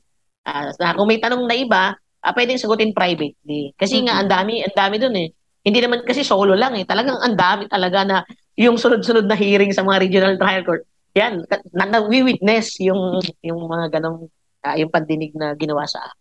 Mm-mm. Kaya yun nga. ah, tapos yun nga, ah, akala ko okay na. Nung lumabas yung, court, yung lower court decision, inayos ko agad lahat ng legal documents ko. Okay na, ganyan. Tapos siguro within one year, tumawag yung tito ko kasi sa Manila sila nag stay Sabi sa akin, o Jeff, maganda ka kasi ah, may lalabas yung decision ng Supreme Court maybe next week. Ah, maganda ka kasi lalabas ka sa TV, sigurado yan, at saka sa dyaryo.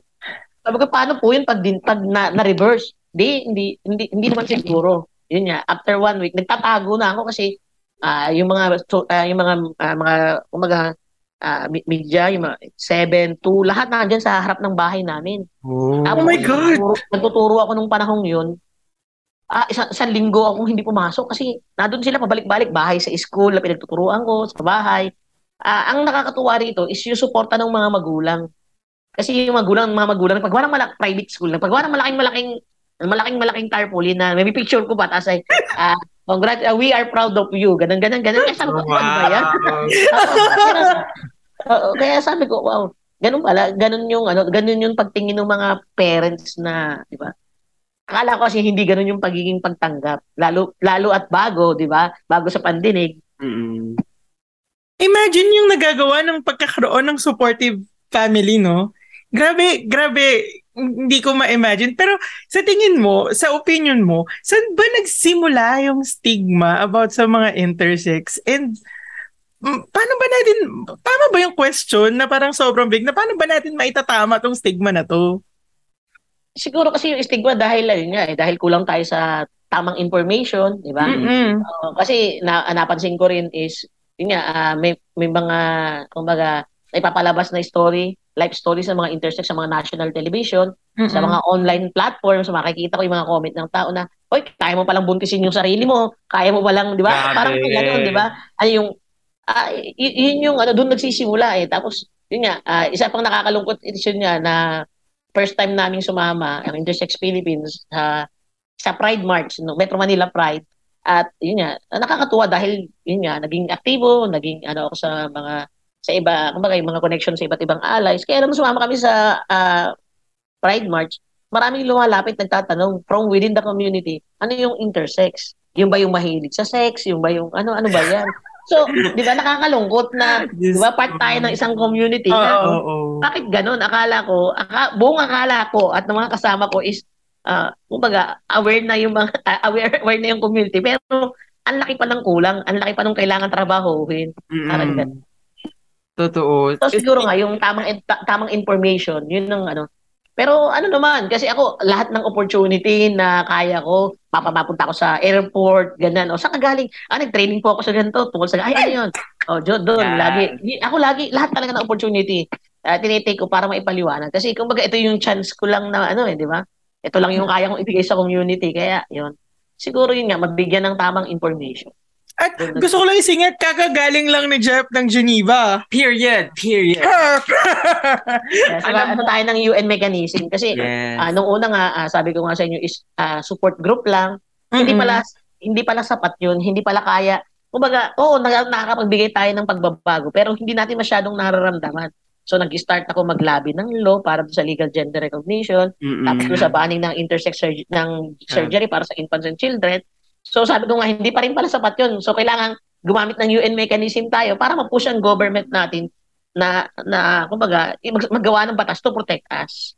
True. Tama. Ano bang dapat gawin? Totoo. I definitely agree lalo na sa sinabi ni Jeff na um, kaya nagkakaroon ng ng alam mo yun, hindi maitama yung yung um, Stigma. stigma or yung yung um, uh, thinking sa mga intersex eh dahil kulang sa education lalo na hindi lang um, sa within the community kundi tayong mga ano tayong mga uh, Filipino overall and um, speaking of dun sa sinabi mo kanina na yung mga magulang nakakatawa kasi ginawan kanila ng tarpaulin. Ano ano sa tingin mo yung dapat gawin ng isang magulang kapag nalaman nilang ipinanganak ang anak nila na isang intersex?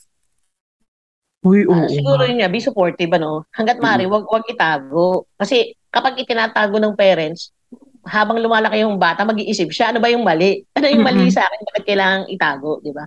Yun, yun, yung, yun yung nakikita ko, ano? Tapos be supportive na, na katulad ko naman, ah, kumbaga, ah, yung isang intersex na bata ay pwede namang lumaki ng normal na tinatawag, di ba? Tama. Mm-mm. Kasi, ah, oh, y- yun yung ano, pwede bang, kumbaga yung, pwede naman silang lumaki ng normal at Mm-mm. siguro, yun nga, yung pagmamahal at suporta, yun ang pinakamahalaga.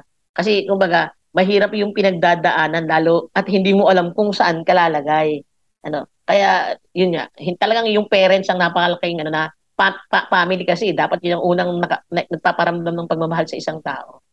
May may ano ako, um meron ba dito sa Pilipinas yung parang ano, parang ah, 'di ba halimbawa parent ako ganyan. Tapos nakita ko na may dalawang ah, gender yung or or sex organ yung anak ko. Um meron ba dito yung parang ano yung, nakala- yung surgery wherein kung ano lang yung mas visible na na organ yun yung may ganun ba dito? And Oo. And ethical ba yun? Para kasing pinipili, yung- pinapangunahan mong mamili or pumili ng gender yung anak mo. Oo, yun yung isa sa mga problema. Mga hindi lang dito sa Pilipinas, kundi sa buong mundo ano, with regards to yun nga, surgery sa mga intersex infants and children. Kaya nananawagan niya yung mga orga- intersex organization sa buong mundo na iban o i-criminalize yung ah, pag, ah, pag yung surgery sa mga batang sa mga baby. Dahil yun nga ah, ah, may bodily autonomy, di ba? Oo, Mm-mm. oo, naintindihan natin na yung mga magulang ah, gusto yung kap- ah, kabutihan ng anak. Ah, kasi ang ang based sa mga experience na ah, na na narinig ko ah, sa mga kwento ng mga kasama ko is yun nga ah, sinasabi ng doktor na pag nakita na ganun na medyo kakaiba yung external genitalia ng baby, ap- sabihin, ah, mami, daddy, abnormal po yung anak nyo. Siyempre, pag sinabi natin abnormal o may disorder po yung anak nyo, kailangan laging baguhin. May, ay, may dapat ayusin. Giging ano kung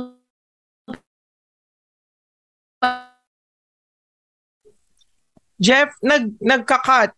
Hello? Um, naghang po. Oo. Sorry, Jeff. Nag, naghahang. po. Hello? sabing irreversible, hindi na natin maibabalik. At, kumbaga, yung iba is 7, nag-undergo ng 7 to 14 major operation. At nakakalungkot, pagdating ng puberty nila, iba. Iba yung gusto nila. So, paano natin maibabalik, di ba? Paano na? Yun, yun yung nakakalungkot. Kaya hanggat maaari, ah, may mga recommendations sa iba-ibang bansa na, yun nga, ah, na yung bata dapat ang magdi-decide or ah, hindi, nakaban yung surgery 12 years old pababa. Pag dumating na yung right time, kailangan mag-undergo ng medical ah, ng kumbaga ng, psych- ng psychological test yung bata kung nag-match ba talaga yung gusto nila or kung ito ba talaga yung gusto nila. Ah, basta kumbaga hindi pwedeng operahan hangga't kumbaga walang walang risk na nakikita. Tama. Correct. Pero pero may ganun ba sa Pilipinas? May, Meron may, na. nagka- meron may, may ganung incident. nangyayari. Kaya nga nung nagpunta ako sa United Nations sa Geneva, Ah, Mm. nagpasa ako ng report sa Committee on the Rights of the Children na yun yan, ng recommendation na iban yung surgery sa mga bata. Kasi yun nga, eh, hindi kasi eh, eh, hindi natin alam kung ano eh, kung ano yung magiging kagustuhan nila paglaki, di ba? Ang True. hirap, sabi, ko nga sa sarili ko, sabi ko sa mga kasamahan ko na hindi na operahan, alam mo, yung pagiging mahirap nung panahon natin, dapat nating ikatuwa. Kasi kung pera tayo nung panahon yun, malamang na operahan tayo. Kasi ganun, pero ngayon kasi ganun talaga ang nangyayari. Lalo ngayon, may mga, di ba, meron tayong mga malasakit center or kung Mm. ano pa na, minsan yung surgery is wala, kumbaga, wala, kung halos walang bayad, ganun na nangyayari. Pag sinabi mong ah, abnormal po yung anak nyo, o, di ba? Hindi, syempre, sabi, abnormal yung anak ko, pahig ka ba, di ba? Sige, doc, gawin nyo po ang lahat para maayos. Mm. Doon, yun, yun, yun, yung, yun yung nagiging, ah, malung, yun yung malungkot na pangyayari. Mm-mm.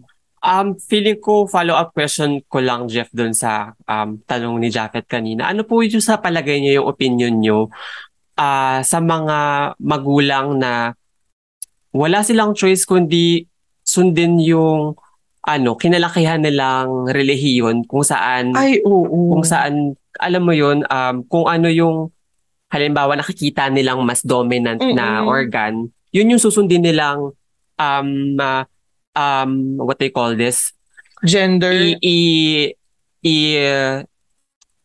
Shucks, nawala ako, sorry. I, parang i-associate na I, din. o i-assign sa sa Ah, sa sa anak nila Ang hirap niya. Um influence sila ng ng Religion. reli- religion which is Oo. Pero uh, isa, isa kasi isa dito sa Pilipinas lalo sa atin, isang malaking factor yung religion ano. True. Center yung baga ng population natin is Roman Catholic, di ba? Yeah. Christian pa tayo. At kumbaga, base sa experience ko talaga no na ganun talaga ano. Ah to, kasi siguro ganun yung ibang nagiging mindset ng ibang magulang kasi nga ah yun nga sasabihin babae at lalaki lang ang ginawa ng Diyos, ganun, Mm. parang ganun. Kaya nga sasabihin may nagsasabi nga sa akin eh, eh babae lang at lalaki ang ginawa ng Diyos. Sabi ko, sabi ko, eh, sino po kaya ang gumawa sa akin? Sabi ko, sabi ko, siguro po, sabi ko, ang alam ko, kasi nilikha lang ako, nilikha rin ako ng Diyos, pero mas special kaysa sa inyo. Parang gano'n na, gano'n na lang ang ginagawa kong sagot minsan. Mm. Di ba? Kasi ano naman eh, ang lagi kong sinasabi sa mga kasama ko, as long as wala kang ginagawang masama, hindi ka nakakasakit ng kapwa mo, di ba? Wala kang dapat ikahiya. Mm. So, sabi sabi ko, be proud. Kaya sabi ko, siguro yun nga lang. Ah, yun nga talagang medyo mahirap baguhin yun yung ganong ano ano.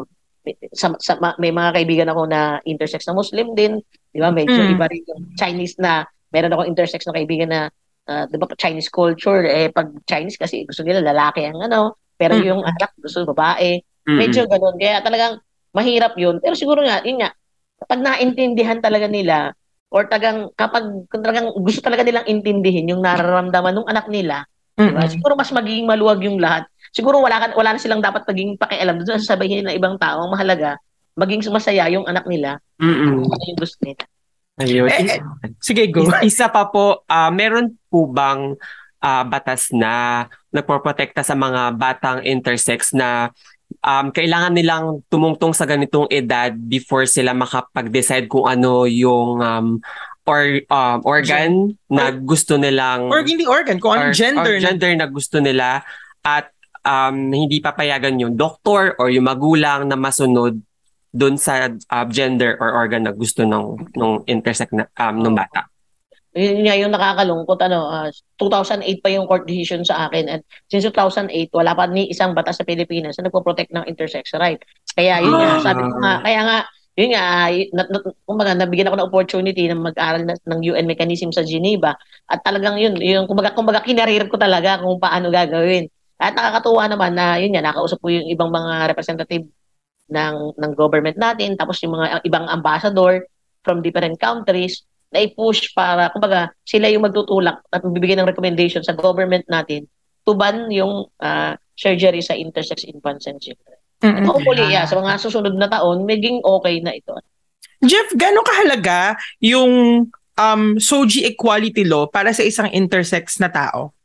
Lalo na sa bansa natin. Oo, yung SOGI, yung SOGI law kasi is, kumbaga, lagi, lagi lahat naman tayo, di ba? Sa, kasi Ma- yun nga yung misconception lagi na sinasabi na akala nila is yung SOGI law is para sa mga eh, member lang ng, ng True. community, pero lahat tayo may SOGI. Ano? Tama. Yun nga lang, medyo nakakalungkot kasi nga nung nung ah, nung ginawa yung draft bill at nagkakaroon ng deliberation sa Congress nung siguro last two ye- 2019 nata, 2020 is ah, tinanggal sa definition ng sex yung intersex.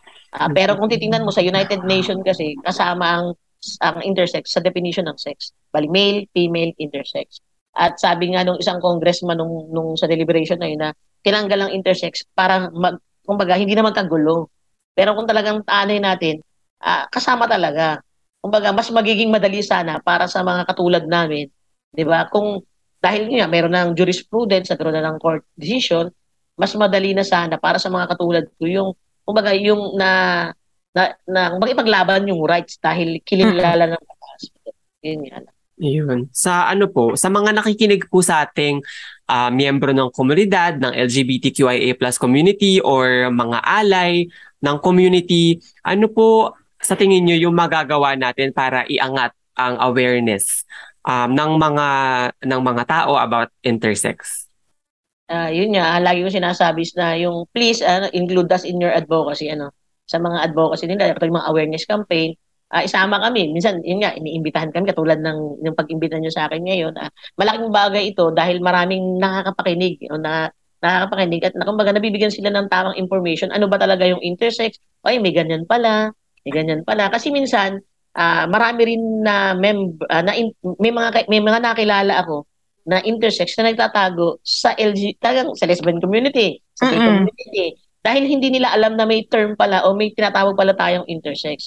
Then nung narinig lang nila sa akin na, ay, ganun pala, ay, ganito pala ako.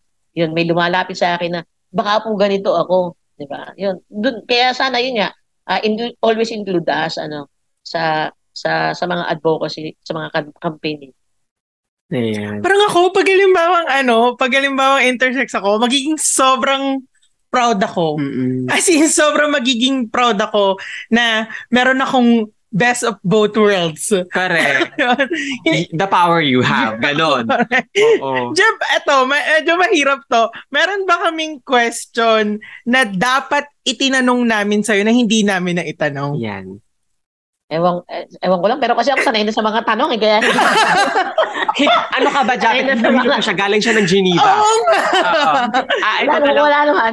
Kaya nga sabi ko nga, eh, kung ano pa yung, ta- subukan natin, ano ba kami Oo. mga, ano pa kayo. Pero yun nga lang, siguro is, ah, ano ba, ano pa yung, ah, asa na alay, yun nga, yun sa ah, awareness campaign niya, ano ba ba ang, ano.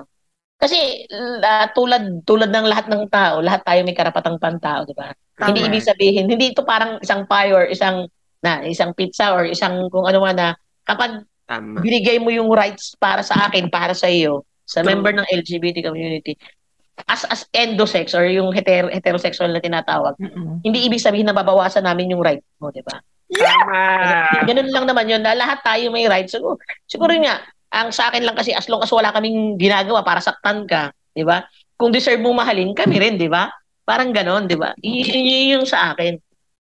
Yan. Tama. Be Ah, kind. Kasi lahat tayo kasi may mga pinagdadaanan din. Kaya lagi ko sinasabi, be kind. Kasi hindi natin alam kung ano yung pinagdadaanan ng isang tao. No? 'Di ba? Kaya yung, minsan yung pag-smile mo lang, di ba? Yung ano mo lang, is malaking bagay na sa kanila. So, wag yung ba naman pagdadamot pa natin. Correct. Jeff, anong meron ngayong October? Pwede po bang um, ipaalam natin sa mga listeners natin? Oo. Kaya, ah, maganda sa mga tagapakinig natin ngayong ngayong araw na ito, ah sineselebrate namin ang Intersex Awareness Day sa Octo- Okay. no, ah, ng October 26 every year yan ano. Opo. So, kumbaga, commemorate talaga yung, kumbaga, mas mabigyan ng awareness at information campaign lahat ng, lahat ng, lahat tayo kung ano ba yung intersex, di ba? May mga activities ba kayo this October, di- buong linggo ng October? Ang, sa, ngayong October, napatapat, itinapat, kumbaga talagang, itinapat namin sa Intersex Asia, ah magkakaroon kami ng third Asian Intersex Forum na gaganapin sa Thailand. At Mm. nakakatuwa dahil nung, nung unang Asian Intersex Forum kung saan tinatag namin ng Intersex Asia, dalawa kaming Pilipino. At nung 2019 sa Korea, Seoul, Korea, ah, Second Asian Intersex Forum, ako lang yung nag-iisang Pilipino. Pero Mm. ngayon, may kasama na akong apat pa. Kaya nakakatuwa no na sila magiging kumbaga sila sila rin kasi gusto ko rin sila na kumbaga masanay din or mapil nila ano ba yung pakiramdam na oy akala mo dati Pinoy mga Pilipino intersex lang ngayon 'di ba from Asian country makikilala nila na mag, na sana magbigay din ng inspirasyon sa kanila ano na ganun. Tama. Kinikilabutan ako. Sobrang galing mo. There's really power in numbers and there's Yeah, really kaya power October in 26 ah, siguro nasa bang ah, nasa Bangkok US Embassy kami kasi i-celebrate namin with ah, yun nga sa sa US Embassy ng Bangkok yung Intersex Awareness Day. Ayun. Sobrang excited kami and Jeff, lagi mong tatandaan nun, kami yung mga bakla, ah, support talaga kami sa inyo. Eto, eto pang, sorry, baka kasi hindi ka komportable, pero okay lang ba tanungin ka namin ng medyo pang beauty queen na question? Ay, oo. Oo. Kahit hindi ako beauty queen, at least yung, kaga- yung kagandahan eh, medyo ma- ano lang. So, eto na, tatanungin ka na namin. Jeff Jeff Kagandahan, what is your aspiration in life? wow. Talagang pang beauty queen talaga. Hindi, ah, kasi ako isang simpleng tao lang na ano niya. Marami nga nagsasabi, yung family ko nga nagtatanong, na, na kumbaga naayos mo na yung ah, name at marker mo, okay naman yung pamumuhay mo, bakit hindi ka pa tumitigil sa advocacy? Wala ka namang nakukuhang sweldo, di ba? At least, lagi abunado ka pa. Sabi ganun, bakit hindi ka tumitigil? Sabi ko kasi, oo, okay ako. Pero hindi kasi doon natapos yung pangarap ko eh. Ang gusto ko, yung maraming intersex, nakatulad ko, yung maging out and proud, yung hindi nila ikinakahiya, di ba? Gusto ko sana dumating yung time na, di ba, na makakapaglakad sila ng taas noo, na wala silang ikinakahiya, na di ba? Yun yung gusto ko na hindi, hindi nila maranasan yung discrimination dahil, di ba, naging aware na ang mga tao na, ay, eto pala yon mahirap pala yung pinandianan nila, huwag na nating pahirapan pa sila. Parang gano'n. Tama. Yun, yun lang naman ako, yun lang simpleng, me, simple pero medyo mahir, mabigat yung pangarap na, na gusto ko. Pero naniniwala ako na sa banda-banda dyan, di ba? Eh, baby step, darating din doon, maku, ma, ma, ma, kumbaga, makakamit din yung pangarap. Grabe. Yan. At, at lagi po kaming nasa likod ninyo. yes, yes. Yes, maraming maraming salamat. Gagawin na, alam mo, yung pangarap mo, pangarap na rin namin. Maraming maraming salamat, Jeff, sa pag-share ng, ng story mo. And um, sa mga listeners po natin, saan po nila kayo mahahanap or ma- Masusuportahan. masusuportahan? Lalo na online. ah. Yeah, oo. Ah, yun nga, may Facebook page kami, Intersex Philippines. Tapos, ah, kung may tanong man sila, kahit ano, ah, they can personally message me, Jeff Balahadja Kagandahan sa Facebook. Yeah, at, at susubukan kong sagutin ano, yung mga katanungan nila. Ayun. Jeff, thank you so much! Maraming maraming salamat po. Oo, maraming maraming salamat sa inyo dalawa dahil kumbaga ito yung pagkakataon na talagang dapat hindi palagpasin ano na may mga katulad ninyo na talagang handang sumuporta sa sa katulad namin. Dapat lang. Diyos Oo, ko. hindi hindi hindi tayo buo kung hindi natin hindi, hindi tayo buo kung hindi natin susuportahan ng isa't isa. Tama. So- Sobrang thank you. Oh, and speechless ako. Parang block pa din ako. Parang sobrang iba yung pakiramdam. And al- kung alam mo lang yung makita ka and marinig kang nagsasalita sa harap, lalo na nung summit, ah, hindi ko alam, parang parang gusto nga kitang i-approach lang kasi nahihiya ako kay Dennis kasi medyo madami pang madami pang magsasalita pero thank you talaga Jeff. Salamat. Maraming salamat, maraming maraming salamat sa opportunity na ibinigay niyo sa akin. Ayan. I- ikakat na namin itong recording ha. Wait lang. And Yan! there you have Oh. Uy, in, it. fairness, in fairness, naiwasan ko yung pagsabi ng, Alin. ng ayan! Oo. Kasi di ba every time, Kaya nga binago ko, and there you go Ayan! have it. Oh. Yan. ah, ah, biglang ayan na naman. Pero, pero hindi, ang ganda ng discussion natin. Super. Super talaga. As in, parang mapapat ko yung back ng isa't isa kasi um, sobrang laking bagay nito. Mm-mm. Alam mo, ay, Sobrang laking bagay nito sa sa sa, Sa atin. sa atin, sa community. Mm-mm. Hindi, wala lang. Parang masarap lang talaga sa pakiramdam na, na nabibigyan natin ng, ng natutulungan natin yung kasama natin sa community na erase yung voice nila, i- i-amplify yung Diba? causes Diba? nila. Kasi, hindi naman sila, I mean, may, may mga bigger platform pa. Pero, alam mo yun, kahit ganito kaliit lang yung platform natin, nagagawa naman natin yung Ayun nga eh, kahit ganito kaliit yung platform natin, binibigyan, pinapaunlakan nila tayo. Oo. Alam mo, na, I, I na dream maging guest dito sa podcast na ito. tayo pala yung guest. At Hindi, saka, pero, ah, sige, go. At saka, ah sige, nawala na yung I train, train dream, of thought. I Train dream of a thoughts ko. day na parang, ano, na parang, yung, alam mo yun, sa mga, sa mga films, sa mga books, sa mga, ah, well, well may film na metapor- Metamorphosis Mm. na featuring uh, intersex character. Pero I dream of a day na parang, yung mga intersex characters, normal na lang. True, Tapos sila pa yung mga ano na parang ano nyo, ako meron akong ka, meron ako na wala kayo. Mm, Alam mo yun, na mm. gano'n na sila kasi nga, they're celebrated. Correct. Alam mo yun, and mataas dapat, akin talaga, mataas talaga dapat ang pagtingin natin sa mga intersex na tao. Mm-mm. Alam mo yun, na parang, girl, sila meron sila, tayo wala. So, True, true. ewan ko, hindi ko alam bakit, mm, tayo na kasi, tabu pa rin hanggang ngayon na pinag-uusapan yung, yung Yung genitals. oo. yung pepe, alam mo yun, sobrang, ano pa rin, i- sinisensor nga yung salitang tite sa Family Feud eh. Correct, correct. Um, sa, ah, ah, parte ng katawan, nagsimula sa letter T, tite. Bakit mo isi-sensor yung tite? Mhm, totoo. Tapos ang penis, pwedeng sabihin, Mm-mm. ano ba yan? It's the Western agenda, honey. Oo, sobrang ano talaga, sobrang utin. Bakit hindi pwedeng sabihin yung mga yun? Burat. Kiki. Ewan ko. Pek-pek, kipay. Hindi ko alam, Tin. Ewan Ah, ko ba? I'm, I'm tired. Kanina lang sa opening sabi mo. Keep going, happy ka. Sa, I'm- ngayon, I'm tired. Hindi, I'm, I'm, yes. I'm tired of all the bullshits. correct, correct. But, hindi tayo. Keep going, yes. Oo, keep, hindi. keep on swimming. Alam mo yung parang, ayoko na mag-rant. swimming. Ayoko na mag-rant. Parang, Hmm.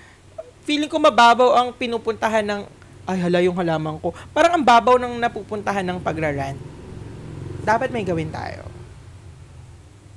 Naisip mo bang naisip ka? Well, Totoo. I swear, yun. kailangan i-immortalize natin ang mga kagaguhan. Mm. Ay, wa- yun yung sa akin. Kailangan i-immortalize. yun yung gusto ko. Kailangan Totoo. ma-immortalize ko yung... Yup. Hala. Pero ayun, maraming maraming salamat kay Jeff Kagandahan dahil Yes. Pinaunlakan niya tayo. super malaking pribilehiyo para di, sa amin. Sa atin ito. Mm-mm, Itong binag, binigay niyang time. Mm-mm, At actually. sana yung mga nakikinig sa atin ay maging aware din na intersex people exist. Exactly. And um, uh, ginagamit natin yung voice natin and platform natin para um, i-amplify yung yung um, pinupush Causes. nilang causes, pinoprotektahan sila against sa mga discrimination and all. At uh, may mga lawmakers natin na, na i, I-push yung i- batas para maprotektahan. hin- eh, hindi lang i-push, kundi i-put pa sa priority yung mga dapat na nasa mga um, intersex people. So, that's all. And Happy World Intersex Day. Yes. Kung anong petsa nyo man ito pakikinggan. Correct, correct. Let's all celebrate yung yung mga um, individuals na hindi gaanong napapakinggan. Sa true, sa true. Ayan, meron ka pa bang ano, ibang topic na gusto usapan dito sa ating group? Wala naman na. Feeling ko naman na-cover na natin ang lahat. Talaga ba? Di ba parang madami? Parang kasing overtime na tayo, Ah, Martin Rules. okay. Oo.